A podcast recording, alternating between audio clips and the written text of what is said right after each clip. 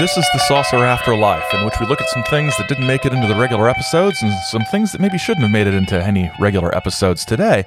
Thanks to the uh, the work of one of our listeners, uh, Martin K, who has many resources and many things and has shared some of them with me. We've got another issue of the Woodrew Update uh, from Greta Woodrew and the Star Foundation.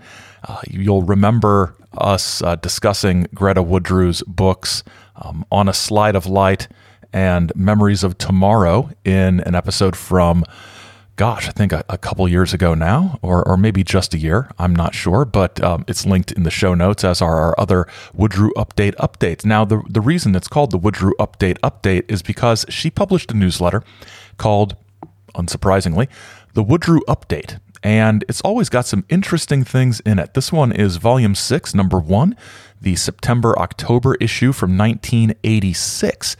And on the front page, we've got um, Dick, her husband, Dick Smolowe, uh, we've got his uh, his birthday party. It was, she says, a birthday party to end all birthday parties. Um, he was given a uh, a wall unit depicting an Alaskan scene. I think that's what we usually call a picture. And um, quote, I presented him with a piglet named EI, as in E I E I O. Pigs are a much maligned species, she goes on to say. They are very clean, smart, trainable animals, and this lovable little creature made herself right at home in the llama slash sheep pen. I'm no livestock farmer, but you know, keep your pigs and your llamas separate. That's that's gonna be uh, that's gonna be trouble. But the the big news about this birthday party is that Tari, the alien, shows up, talks to Dick for 20 minutes about the near universe, and um, then she brings in a Gattae, or G A T T A E. I think it's one of those spacecraft. Um, quote, close enough to see its whirling colors, but not near enough to see beyond the elliptical shape of the spacecraft. Dick's myopia precluded his seeing too distinctly, so Tari passed a hand in front of his eyes, and his vision expanded immediately and miraculously. Well, that's a hell of a thing, isn't it? Wonderful. Um, somebody fix my eyes, Tari. Come on get with it. So you know we've we've got some um, we've got some stuff with Tari and the Ogotans. There's some other stuff in here. There's another thing. This is really interesting. This is on page two. Subscriber scri- subscriber scribings. It's um you know sort of the, the, the write-in page, and one of the the updaters, as she calls her members, um, writes in, and it's a guy named Mark Goodkind and he worked at the manned space program at Kennedy Space Center from 61 to 80, worked for Martin Marietta, Grumman Aerospace, and uh, was the launch test coordinator on Gemini, uh, the lunar module man- manager for Apollo 11, and the operations for Sky operations manager rather for Skylab and the shuttle programs. And this is about the Challenger disaster from earlier in 1986. In late 85, Goodkind had written in the newsletter, quote, the STS, also known as the shuttle, was born of necessity. NASA desperately wanted to make space accessible and profitable, while the Air Force, under great budget pressure, needed a reliable, inexpensive way to place and retrieve super secret spy satellites. Shuttle is still far from cost effective and probably will remain that way until the government gets out of the business and private industry takes over and does what it does best make a profit perhaps, end quote, from the previous issue. And then he says, perhaps the Challenger tragedy will be an impetus toward that happening. Well, that's dynamite. And then he goes on to say that that you know what he's never really told anybody is that he left the shuttle program in 1980 because quote of an intuitive feeling that things were not right and over disagreement about how corners were being cut.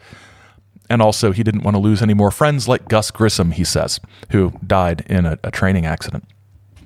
Goodkin renowned renounces, recounts the uh, January 1986 uh, destruction of the Challenger. And um, again, you know, for, for people of, of my age, that's sort of the one of those seminal childhood memory points. But then he goes on to say, and this is this is weird, or yeah, it's weird. Quote, Challenger was doomed long ago. The 24, quote, good shuttle flights which preceded it were apparently random successes. We now know that there were many near misses in those missions, and in fact, the very solid rocket motor failure that caused this accident had almost caused a similar catastrophe in the second shuttle flight back in November 1981. End quote.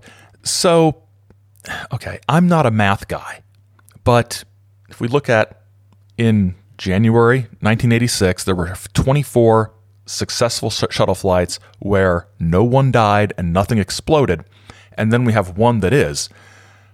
I I'm sort of banking on the idea that the Challenger was more of an anomaly than the 24 different things that preceded it, but I'm no statistician. So he concludes this by saying, quote, Would any of this have happened if private industry was managing the space program instead of NASA? I doubt it. Profit is a great incentive, and CEOs don't get their positions by losing gambles. End quote. I'll just leave that there um, because I don't want to start any fights, but just CEOs don't get their positions by losing gambles. I, I think we can find some examples to to counter that idea. So just a little a little interesting thing there uh, that I thought was uh, that I thought was fascinating. Like many things in the Woodrew update, it has very little to do with aliens or things like that. Um, other other things going on.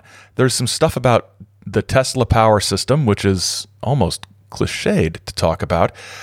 But two things, two other things that jumped out at me were um, both on page five of this update. Uh, there's a little recap of some Earth changes predictions that were passed along from Ramth- Ramtha, channeled by Ramtha. And uh, we haven't covered the whole Ramtha thing on the uh, on the show yet, but uh, we will at some point. Um, it's, uh, it's, it's pretty interesting. Uh, a, a, being that channeled information through among um, I think primarily a, a, person named JZ Knight. So. Um, just a, a, little bit of evidence that uh, even if Woodrow wasn't a you know, Ramtha supporter or follower, and the, I, I, we haven't gotten into it in depth. I won't throw the word cult around willy nilly, but um, it was at least something she paid attention to. And the final thing, she mentions a couple of updaters, a couple of members and, and supporters that uh, that were doing interesting things. One of them was Bill Jenkins, who we, we know was the host of the radio program Open Mind. Uh, we mentioned him on our Greta Woodrew episode, but also in our you know sort of paranormal radio roundup episode. The other updater she mentioned, and I had to look at this like three or four times before I realized this was something that was actually a real thing. Another member of the Star Foundation, a subscriber to her newsletter, was psychologist Elisabeth Kübler-Ross.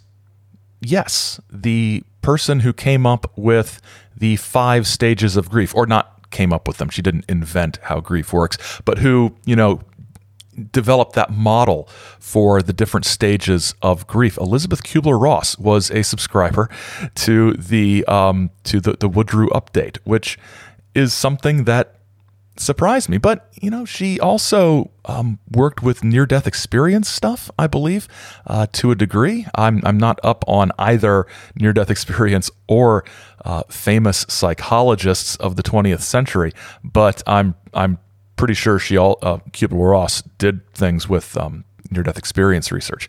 So there it is, a little bit more from the uh, the Woodrew, Woodrew update. Thanks again to Martin K for uh, finding these and scanning them and, and uh, passing them along to us. Um, thanks a lot. We'll talk to you next time.